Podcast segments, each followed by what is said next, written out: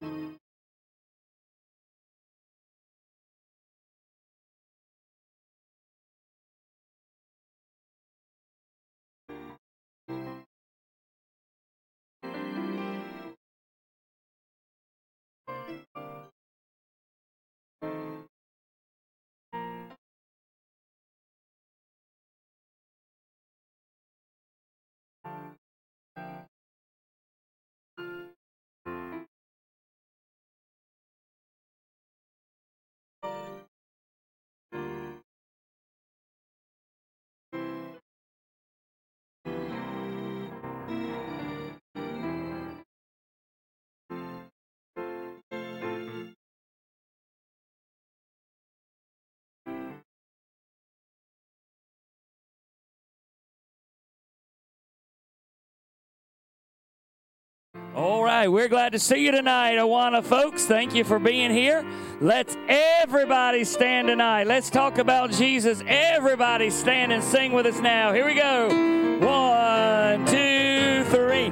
Let's talk about Jesus, the King, the King of Kings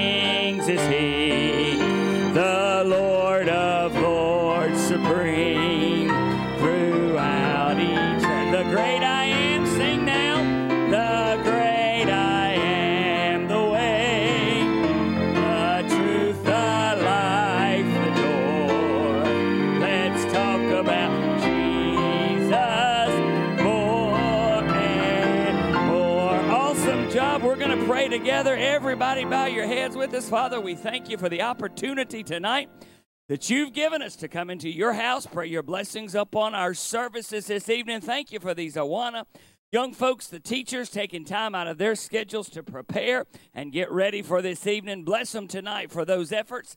Lord, bless our Bible study time together this evening. We'll thank you and we'll praise you in Christ's name. Amen. Let me have two young ladies, please, who want to hold my flags. Come on, girls. Two young ladies. Uh, well, Shane, you don't qualify as a pretty young lady. Amen. Not even close. Come on, sweetheart. Come on, come on.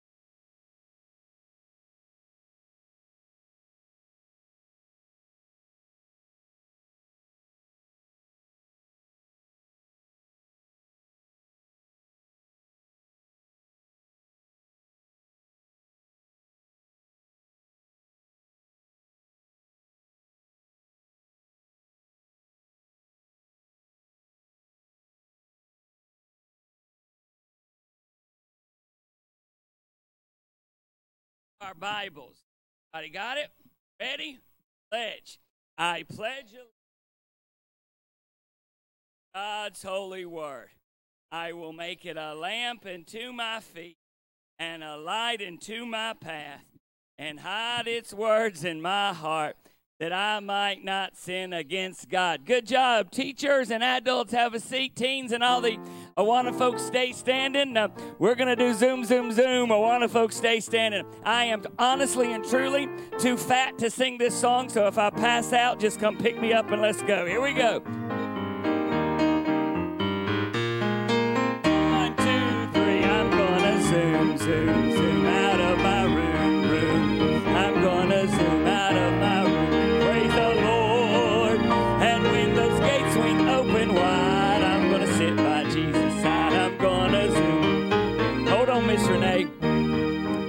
I love y'all. Uh, when we sit down by Jesus' side, y'all, y'all actually have to sit down by Jesus' side, or y'all got to come up front and let me embarrass you publicly. It's uh, it's either your it's your call, either thing you want to do. Here we go from the top, Miss Renee. One, two, three. I'm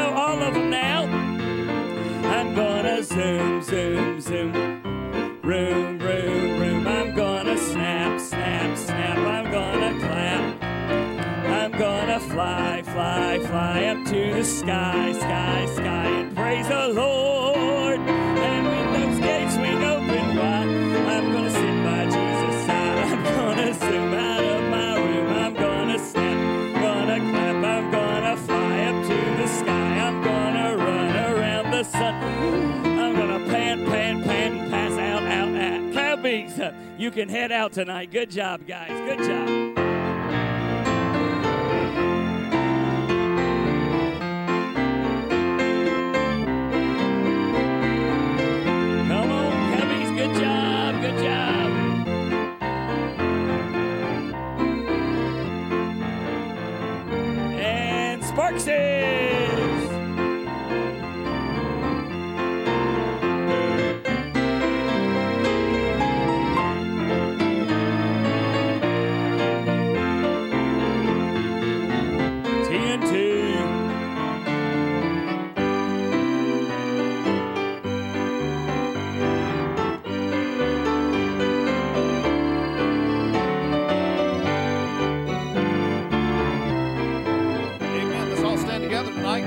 Songbook there. Turn to hymn number 83. You have to look down at the bottom of the page of hymn number 83. We'll be singing Rock of Ages. We'll do all three verses. Hymn number 83 tonight.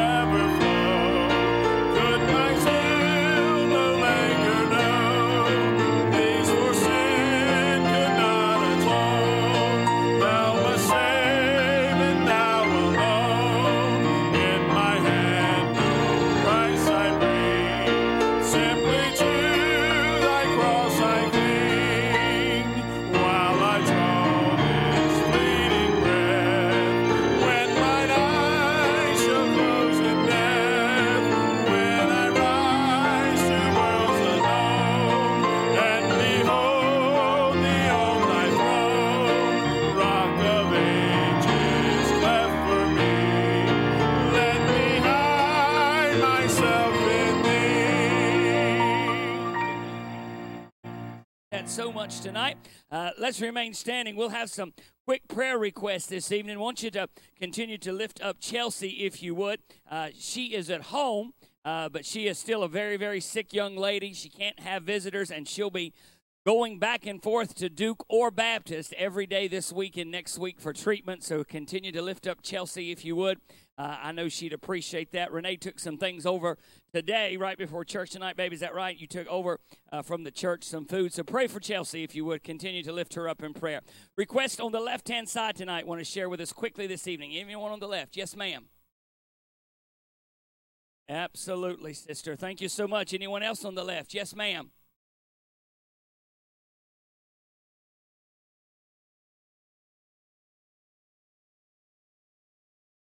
Amen. Absolutely. Sister Nichols?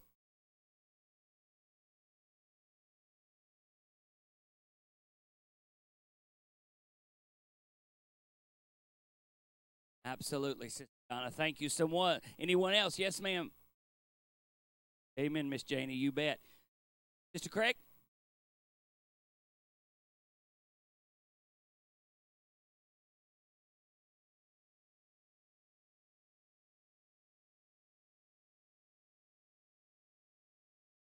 And what hospital? Okay. Baptist. Right. Thank you, Sister Craig. Appreciate that. Anybody else on the, my left tonight? Yes. Right. Certainly. Certainly. All right. In the middle tonight, special outspoken request. Yes, ma'am.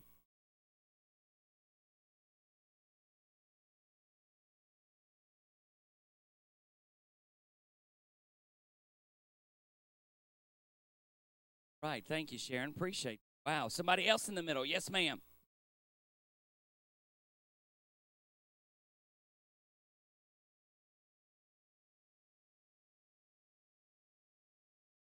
Right. Precious family. Thank you, Sister Canode. Appreciate that. Yes, ma'am.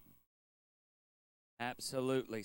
Thank you so much. Somebody else, outspoken request in the middle. Yes, sir.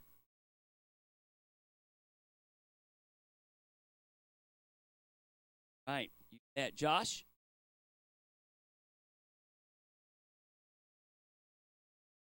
Absolutely. Appreciate that. Anybody else in the middle? Outspoken requests. Brother Toller? Tomorrow night. All right. Thank you, preacher. Appreciate that so much. Anybody else in the middle tonight? Outspoken.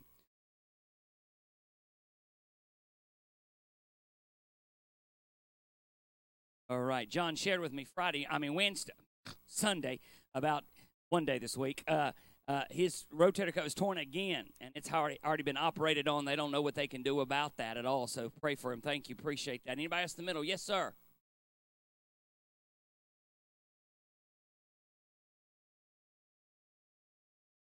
Absolutely, Brother Danny. Thank you, sir. Anybody else in the middle? Outspoken. On my right tonight, want to share an outspoken. Miss Edna? Absolutely. Absolutely. James?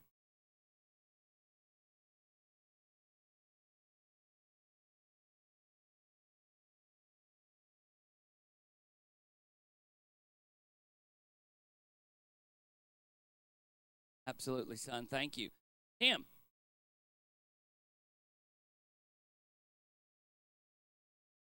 Appreciate that. Yes, sir.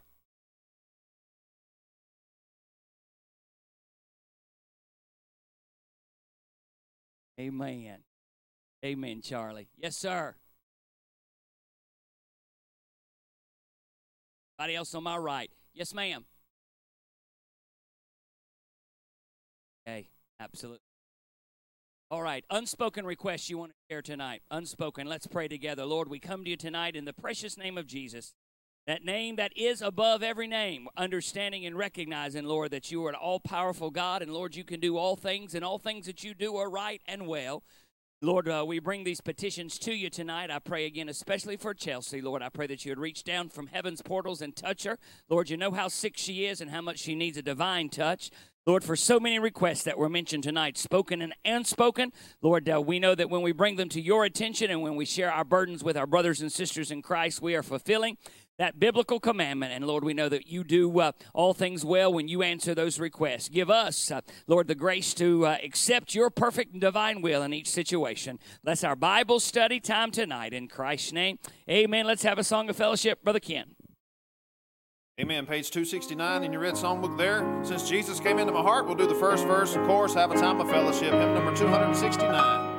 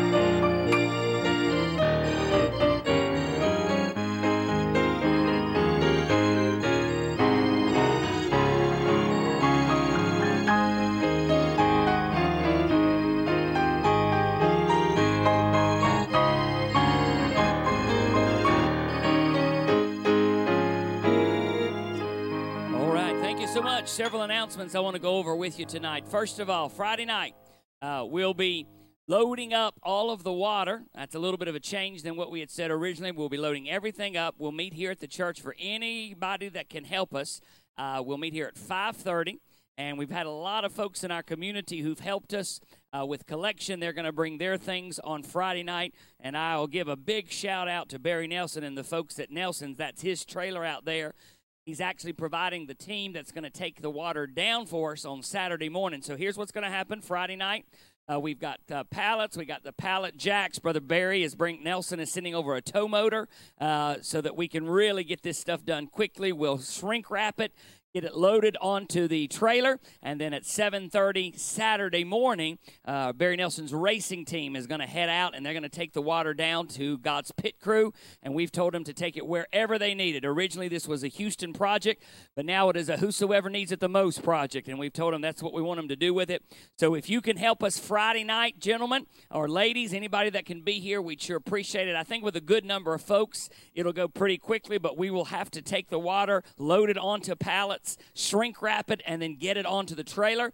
So that'll take some doing, and you're not going to load uh, uh, 1,500 cases of water in five minutes. So we're going to need some help Friday night, and we'll we're going to have I'll get you pizza and everything else to uh, uh, make sure you got some energy Friday night. So 5:30 is the time for that.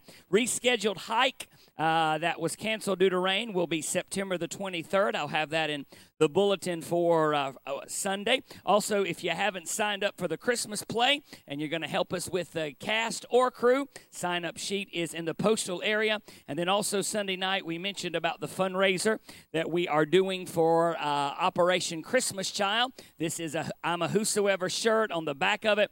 It's got For God So Loved the World and I'm a Whosoever uh, overlaid. And then on the front, we'll have our church logo. They're order forms, and you need individual order forms. Everybody who's ordering needs an order form.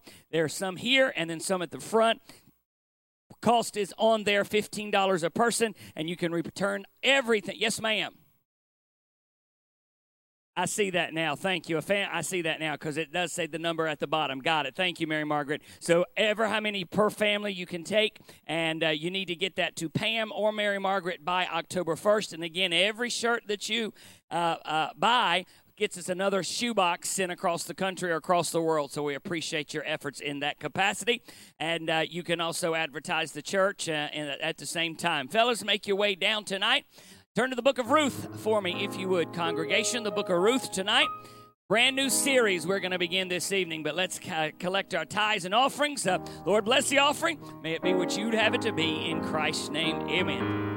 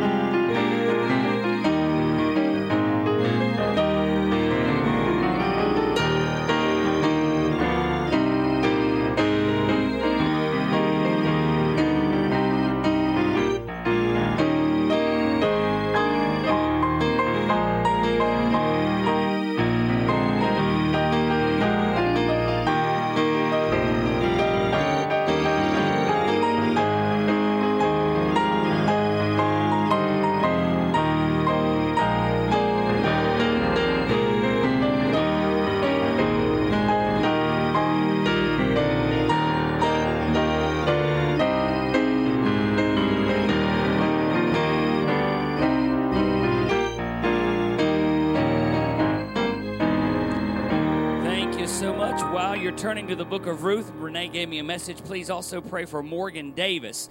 Uh, Morgan is the blonde headed girl that comes in, uh, sits with her mother. She went with us on the Ladies' Jubilee as well. Uh, she'll be having gallbladder surgery in the morning at Rocky Mount Hospital. So pray for young Morgan if you would. Book of Ruth tonight, chapter number one, a brand new series. It will probably take us at least through the end of the calendar year, through the end of Christmas to get through this. We're going to go verse by verse on a series that I've entitled Ruth, a Story of Amazing Grace. A Story of Amazing Grace. I will be very honest with you. Ruth is probably, if I had to pick, and I hate saying that because all the Bible's good, amen, it's all good. But if I had to pick one book that was my favorite in the Old Testament, it would probably be the book of Ruth. And I will tell you that uh, I've thought that for a lot of years, but it was solidified for me on March the 28th, and I'll quickly tell you why. Uh, uh, as as I've shared, I tried to give you a few little snippets here and there, but on March the 28th, uh, which was the day my mother decided that she was going to end treatments for her cancer and for her other illnesses that she was suffering with. The Lord was so good to us. Uh, he gave us uh, a day where Mother had complete lucidity. She had wonderful thoughts. She had uh, just a wonderful memory on that day, and we had a great day of conversation and discussing background and things like that. And my mother had never been someone who said she had a favorite preacher or that she had a favorite book or that she that I had heard anyway. She may have told Daddy, but I had never heard anything like that. But on that day, uh, on uh, March the 28th, uh, we just had a fantastic day, shared lots of memories. Mom planned her whole homegoing service, told me to preach out of the book of Ruth, and then that night I had told mother, uh, told Renee to take Dad home and let him sleep, and I stayed the night with Mother. And so that evening, she and I got to have some got to have some really good conversations and uh, she said to me, she said, uh, she always called me sweetie, and she, sweetie, when uh, when the church first merged, uh, you preached through the book of Ruth uh, on Sunday mornings, and she said that's my favorite thing you've ever preached. Mom had never said anything like that to me, so we're going to go through the book of Ruth, verse by verse, over the next few weeks, and I think it'll be a blessing to you. It is, by all accounts, I think, one of the greatest pieces of literature that's ever been written remove the biblical connotation, remove the beautiful, very clear, evident typology that is present in this book. It is a beautiful book of uh, simple literature uh, uh, that is spectacular in its scope, marvelous in its story, and at the same time, it is a story that we need to be very familiar with on an intimate level. As you will see as we study this together, Ruth is also the story of every born again child of God.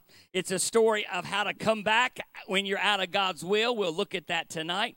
But it's also a beautiful story of salvation how somebody who has nothing, is nothing, and has nothing to offer God is still very much sought by, loved by, and cherished by God.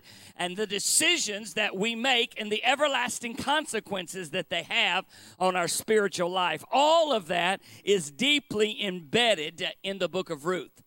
So when we open chapter number one, we will look tonight at the first seven verses. We're introduced to a family the father of who is named Elimelech. Let me say that again. His name is Elimelech. Elimelech has a wife. Her name is Naomi. Mama is Naomi. Daddy is Elimelech. They have two boys, two sons.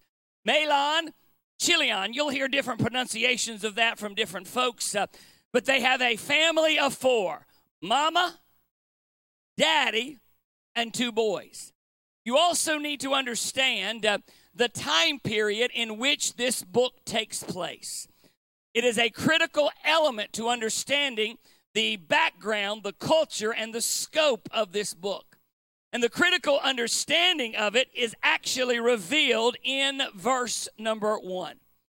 So let's read verse number one together if we can. Please note what it says. It came to pass in the days when the judges ruled. It came to pass in the days when the judges ruled, let's keep reading, that there was a famine in the land, and a certain man of Bethlehem went to sojourn in the country of Moab, he and his wife and two sons.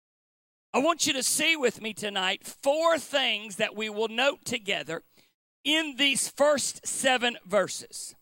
I want to set the stage, if I can, with point number one. This was a time in which there were desperate circumstances, a time in which there were desperate, or there was desperate circumstances. Why? What was taking place? What was so problematic? What was so challenging about this particular time period? Much of that is actually revealed in verse number one. Because in verse number one, we find that there is a physical or material famine in the land. All of you in here tonight are adults. You recognize uh, that when somebody says, or when in this case the Bible says, that there is a famine in the land, it means there's no what? Food. You understand that that has significant complications. When there's no food, uh, your health begins to suffer, your mood begins to suffer, relationships begin to suffer. Please understand uh, that I am not suggesting by any stretch of the imagination that this wasn't a challenging circumstance. Anytime uh, where a physical infirmity or a climatological infirmity happens, you see problematic periods have. We're seeing that in our own country now. We see already down in Houston. We see in Florida with the two hurricanes. We see in the Pacific Northwest with the fires. Uh, our country right now, seemingly on every corner, uh, is suffering from some of these climate challenges, and they have long lasting implications. You understand that just because the hurricane's gone doesn't mean the problem's gone. In fact, the problems really occur now because the hurricane's gone. There was a famine. That's a big deal. That's a big problem. But beyond the physical famine in the land. Far worse than that is the spiritual famine that was also in the land. How do we know that there was a spiritual famine? How do we know that there were spiritual problems? How do we know that this was a time of ungodliness? It also is found in verse number one because it says in the first few words there that this was the time period of the what? Judges. Well, keep your little bookmarker there, please because I want you to see uh, in the book of Judges, chapter number 21, you're going to go back just one little verse from where you are now. Ironically, when you read a short story today in modern English language, the ambiance of that or the setting of that story will typically be conveyed within the first few words, lines, or paragraphs, certainly pages. But when you look at the book of Judges, you have to get all the way to the end, and God gives us a very clear definition of how bad things were during the time period of the Judges. Look at chapter 21, verse 25. The Bible says, In those days there was no king in Israel. All right? But look at the next clause. Every man did that which was right in his own eyes. I challenge you tonight, this week, next week, go home and take a few days and read through the book of Judges, and you'll find out what happens when people do what's right in their eyes, not God's eyes. You will find when you read the book of Judges that it was a society that had given to violence, sexual perversion, immorality, ungodliness, and these were the Jews, God's chosen people. Uh, yet over and over and over again, uh, they found themselves in the depths of sinful depravity. Why? Because they did that which was right in their own eyes. Can I paraphrase that? They listened to the flesh and not to the Father. Can I pause just a moment and say to everybody in the room tonight, I know it's a Wednesday night crowd. I know I'm quote unquote preaching to the choir, but every once in a while the choir needs a good message. Uh, when we listen to our flesh and not the Father, uh, it is a recipe for disaster because in your flesh and in my flesh dwelleth no good thing. You see in the book of Judges the characteristics of the age the culture, if you will, the society norms and morals uh, marked by lawlessness, idolatry, false religion, theft, drunkenness, violence, national division, civil war, and extreme unbelief, all of which are painfully displayed in the book of Judges. Preacher, what does that have to do with anything? The book of Ruth happens during the time of the Judges. The book of Ruth unfolds during the time of Judges. So there was a material famine in the land, but there was also a moral famine in the land. Before we get to point number two tonight, I would be remiss if I did not pause and remind all of us that oftentimes when we go through life, God will orchestrate famines in our lives. Let me say that again because I know we don't like to hear that.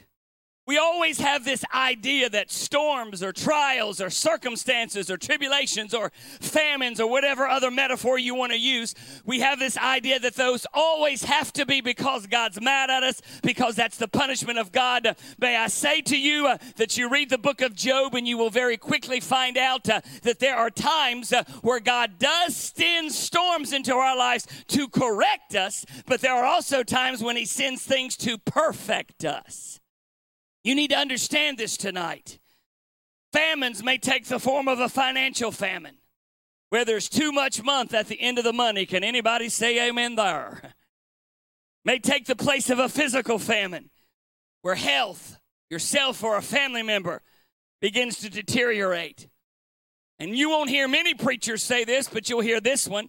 Sometimes there are spiritual famines where it seems like you're praying and you're praying and you're praying and you're getting nowhere and you just can't seem to get through. Whatever form it takes, if there is a famine in your life, how you react to that famine experience determines whether it's a time of blessing or a time of devastation.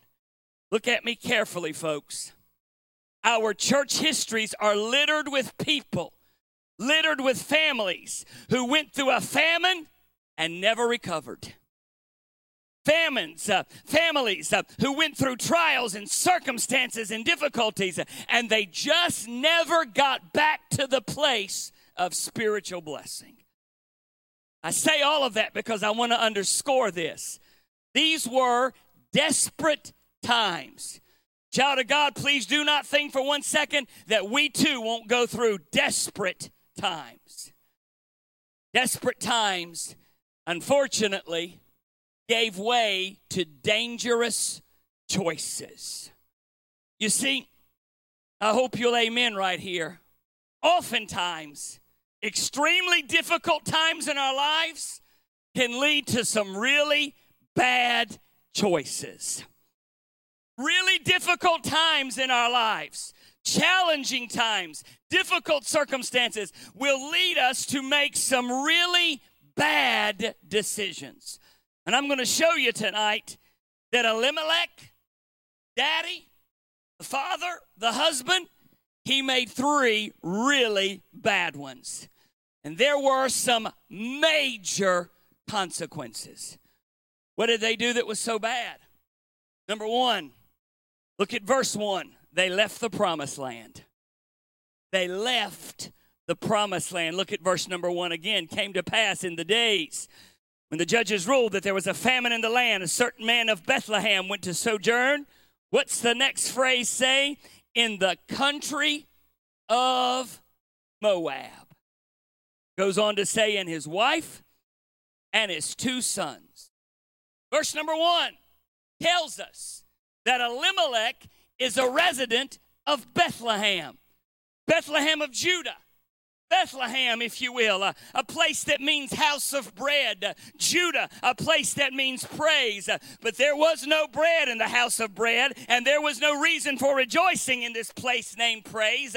and so when the trials came, when the circumstances mounted, Elimelech said, Even though this is the place God gave us, even though God says stay here, even though God says this is the place we're supposed to be, I know best and we're leaving.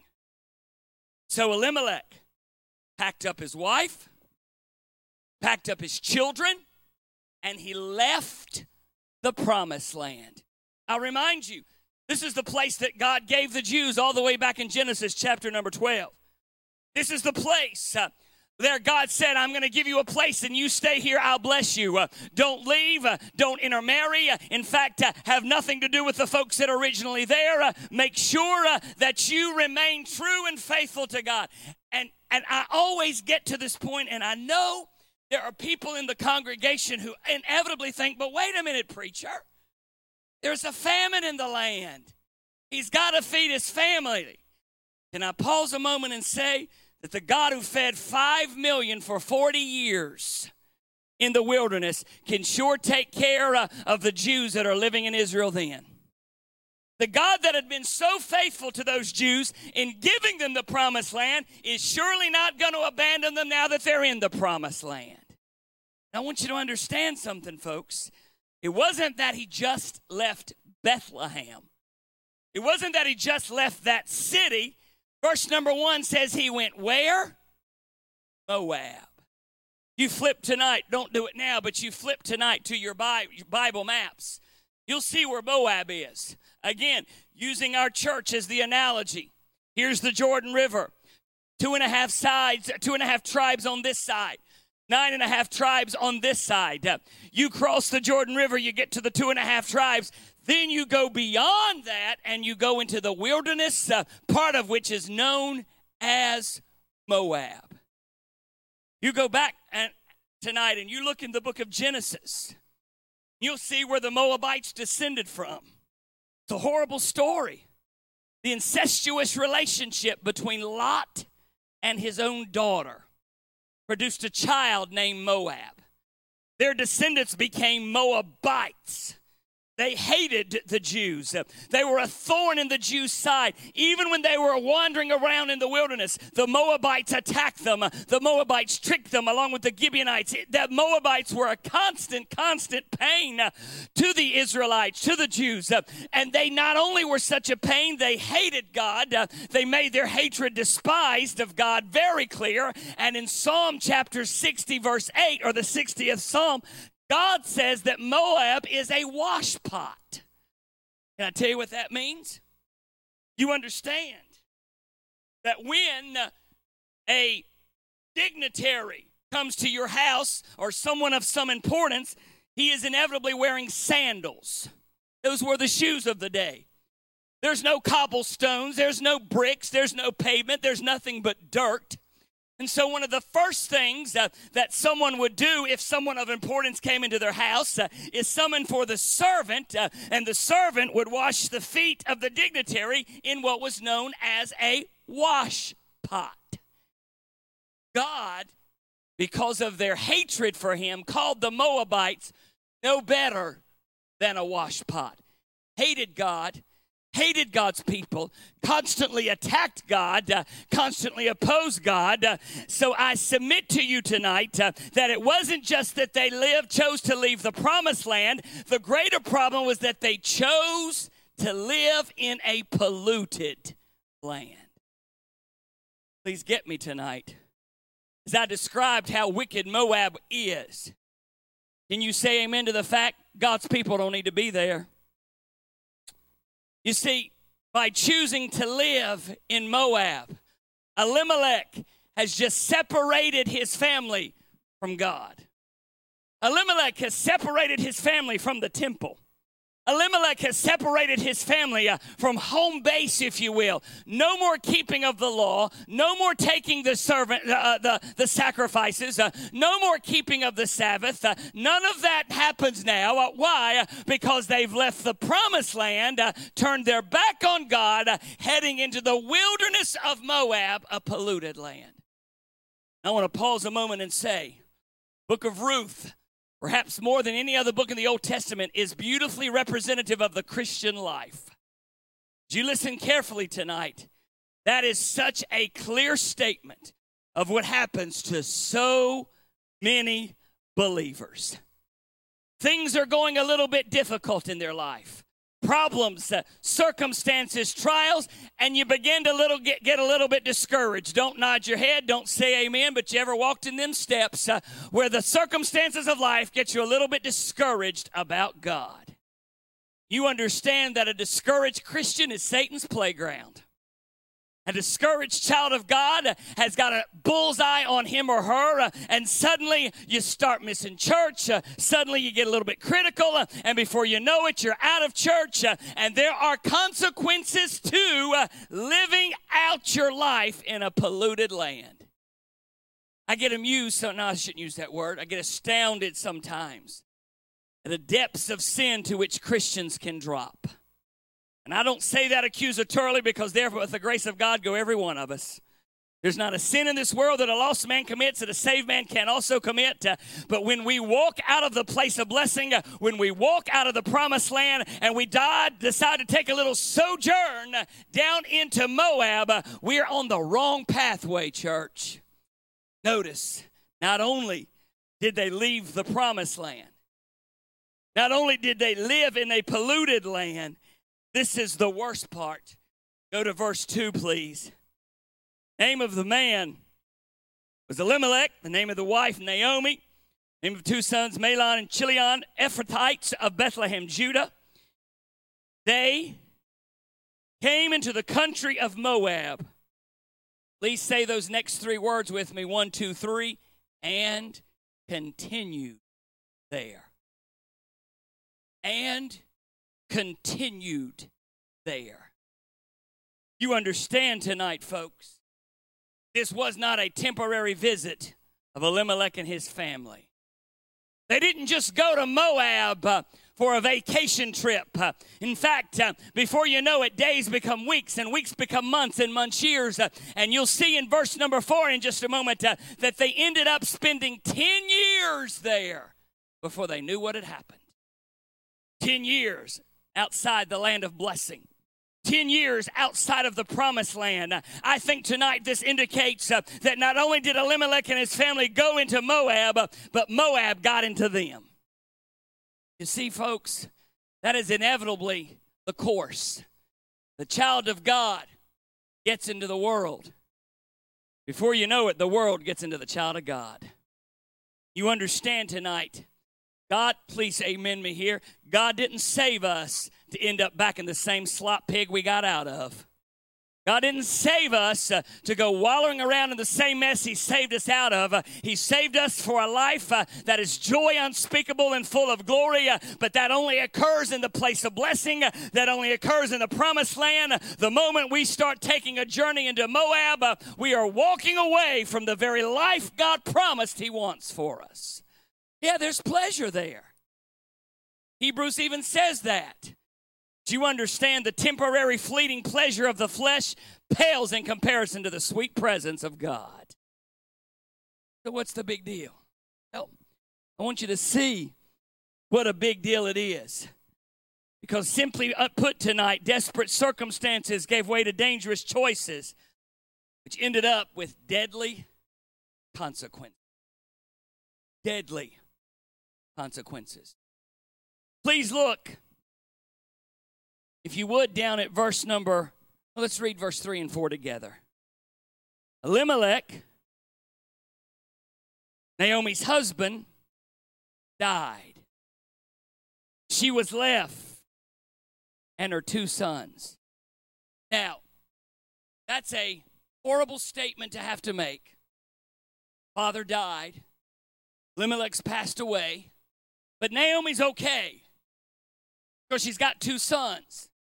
You've heard me say on many occasions in that society, there was no social security system, no state subsistence, if you will, uh, and the care of unwed or widowed women always were left to the male offspring. So, so Naomi is okay uh, because she still got her sons. But would you listen to me? You spend 10 years out in Moab, there's going to be some significant repercussions. What happens? Verse number four. They, who's the they? It's a pronoun. Go back to the noun that precedes it. And you'll see the noun in verse number three is the two sons. So the they are the two boys. They took them wives of the women of Moab. Ding, ding, ding, ding, ding. That ought to throw up every one of our radars. These girls know nothing about God. These girls are, I don't, I'm not being unkind, but these girls are, are, are, are idol worshippers. Uh, they, they're pagans, uh, and God had given very clear commandments that they were not to intermarry with non believers. I know this doesn't always sit right with a lot of folks down south, uh, but the commandment for intermarriage uh, has nothing to do with the color of skin and everything to do with the statue of belief. Amen. God had given very clear commandments uh, that the believing Jews were not to intermarry with the non believing pagans. By the way, again, this doesn't sit well today, but that's still in the book. That's a New Testament commandment as well when it says not to be unequally yoked. Paul writes it. Still in the book, and we don't like to preach it because we're afraid it offends people, but it's still there. So now, daddy's dead. Got two boys. who were raised the land of blessing, who were in our vernacular, were quote unquote good kids raised in church. Good kids brought up right, raised the way they should be until daddy got a wild hair up him. Decided he knew more than God packs his family up and he leaves the land of blessing, camps out in Moab. Uh, I, I, submit to you uh, that his desire to leave probably happened uh, even before the famine occurred, uh, and the famine gave him an excuse to exercise the flesh of his will. Uh, and so he leaves, uh, and there are consequences now because his two sons are married to non believers. It's worse. Notice what happens. Please look with me if you would what it says in verse number four took them wives of the women of Moab. The name of one was Orpah. I will never forget standing and listening to the preacher who said the name of the one was Oprah. That does not say Oprah. Name of the one, those two letters are different. They're reversed. The name of the one was Orpah. The name of the other was Ruth. We've already stated this. They dwelled there about 10 years. Verse 5. Bad enough that daddy died. Now look at verse 5. Mahlon, Chilion died. Also, both of them. Daddy's dead. Older son is dead younger son is dead.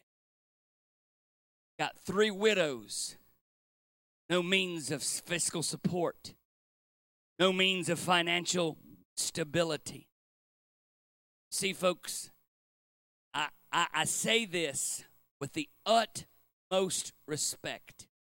Please hear me carefully what I'm about to say. God will do whatever is necessary, get the attention of his children. Now, let me let me let me back that up with this statement. I don't believe that every runny nose and every stub toe you get is a mark of God's discipline upon your life. I just don't believe that. And I've heard some preachers preach that seem to indicate that. But I do believe that whom he loves chastens. You see, my children now are 19 and 20. Even though they are grown even though they are legally adults for the most part in terms of age, if I see something that lie ahead of them that I know has uh, potential to do harm, or if I see them going in a direction that I think would be problematic, do you think I'm going to ignore it? Why? I love them. If I see my daughter do something really stupid, you think I'm going to pop her upside the head? In fact, I'll do that just for fun. Amen. Lovingly, you know what I'm saying. Why? Because I love them. Every parent in the room, I'll never forget, never, never, never, before my mother got very sick. Uh, my mother prided herself. Uh, in fact, she would say many, many times, I never had to spank Greg. Uh, not with her hand, she didn't, but she picked up anything she could grab a hold of to hit me with. Amen. But she would also say to me on many occasions, I would look at her and I'd say, Mama, you got to go to the doctor. Mama, you got to take your medicine. Mama, you got to do this. And I'll never forget her looking at me and putting up that fat little stubby hand and saying, Be quiet. I'm the mama. You hush. What did you do, preacher? Yes, ma'am. Why? Whom she loves, he chastens. Same principle applies here. I think, church, in fact, I've got Bible to back it up. God will ring our bell to get our attention. And if he doesn't ring our bell, we need to ask ourselves a real important question Does he know us to begin with? Does he know us to begin with? There's death in this home. The death very quickly gives way to desperation. Why? Look quickly at verse number five. The women, woman was left of her two sons and her husband. You see, the main character, the star, chapter number one, is not Ruth. The star, the principal character, if you will, of chapter number one is in fact Naomi. And in fact, she's really a subplot of this entire little novella because you're going to see that the main character is Ruth and subsequently Boaz, uh, but the life of Naomi is also forever changed, uh, and it happens here. You should understand that death gave rise to defeat. You got three women defeated, discouraged, desperate. Can I, can I just stop a second again and before we hit point number four, and I'll finally say, you want to destroy our family, destroy your life, destroy those that you love, wander out into Moab. Because I promise you, there's a price to pay. Number one, desperate circumstances gave rise to dangerous choices, deadly consequences. Finally, tonight, in verse number six, there are deliberate changes. At verse 6, a key verse. And the first two words are absolutely critical because it speaks of Naomi's realization. Then she arose. First three words. Then she arose. I liken that to the day when the prodigal is wallowing in the hog pen. We heard Brother Joe preach on it last night, and he comes to himself. Then she arose, uh, look at verse 6, with her daughters in law, that she might return from the country of Moab. For she had heard in the country of Moab how the Lord had visited his people in giving them bread. Somehow, some way, word had gotten to Naomi that things were better back in Bethlehem. By the way, you don't have to wait till circumstances improve before you get back to God. But Naomi decided now's the time to turn back. Now's the opportunity. Perhaps this is divine that God has sent someone to tell me at my, think with me, at my lowest moment, when I don't have a husband, when I've buried both of my sons, when I've got no chance of survival, God sent somebody to my door to say, won't you come back home? Can I pause a moment and say, Ain't that just like God? Ain't that just like God? When you get to your absolute lowest, uh, when you get to the place where you are in your own personal pig pen, uh, God sends somebody along to say, You don't have to stay here. There's bread back at daddy's house. Verse number seven. Because it's a beautiful picture of the decision that Naomi's got to make. Yes, she's heard. Yes, her life is in ruins. Yes, everything's falling apart. But now she's got to make a choice. Here's what she decides Wherefore? I had a Bible teacher many years ago that says, whenever you come to the wherefore in the Bible, ask yourself, what's the wherefore, therefore? And it simply means because of everything that happened in verse number six. Wherefore, because of that, consequently, she went forth out of the place where she was, her two daughters in law with her, and they went on the way to return the land of Judah. Naomi hears that things are better back at the house, back in Bethlehem, back in the promised land. Word comes to her Naomi, uh, I think, has to make the most important decision that she's made since she left uh, Bethlehem. Do I stay here where I've got nothing, uh, or do I go back to the promised land uh, in, out of the wilderness? Naomi wisely puts her belongings together, packs her luggage, turns her back on Moab as we're heading to Judah.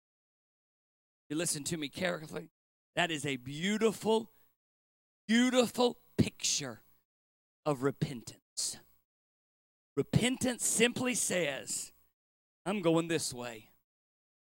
To the providence and inspiration of God, I recognize that this is not the way I should be going. So I'm going to turn around, go this way. What repentance is. About these girls. Listen carefully what I'm about to say. We'll talk about this next week. Mahlon and Chilion were raised in church. These girls weren't. Mahlon and Chilion were raised uh, in a godly environment. These girls weren't. Mahlon and Chilion knew and heard the stories of how God had blessed uh, the nation of Israel. These girls knew nothing. Naomi can't provide for her. Naomi can't provide for herself, less these daughters in law. So now Naomi's made the right decision. She's repented, if you will, of her backslidden condition, and now she's on that journey back to the place of blessing. But these girls aren't backslidden, these girls are lost. They never met God, they don't know the God. Naomi, what's going to happen to them? Father, thank you for the time tonight, the opportunity that you've given us to begin unfolding this beautiful book of Ruth, the story that is such a clear and crystal example of the perfectioning work of amazing grace. Lord, as we unravel its riches and begin to study its wonderful lyrical uh, beauty of language, God, I pray that you'd help us to not only rationalize it in our minds, the beautiful nature of it, but also understand the significance of it spiritually. Helping us to see that, Lord, we were also in many times, many cases like Naomi wandering away from the land of blessing, wandering out into our own spiritual wilderness. And thank God uh, you, you, you allow us to come back home. Lord, it also is very clear, as Naomi says in verse 21, she left Bethlehem the first time full. When she comes back, she's empty. It's prices to pay for wilderness wanderings. Lord, again, I pray that as we study this book together, it would strengthen our faith, help us to continue to fight valiantly the cause that you've laid out before us to win men, win men and women, boys and girls, to a saving knowledge of Jesus Christ. Lord, we love you. We thank you for loving us. In Jesus' name. Amen. You're dismissed tonight. Thank you for being here this evening. Don't forget Friday night, 5:30. Thank you so much, church.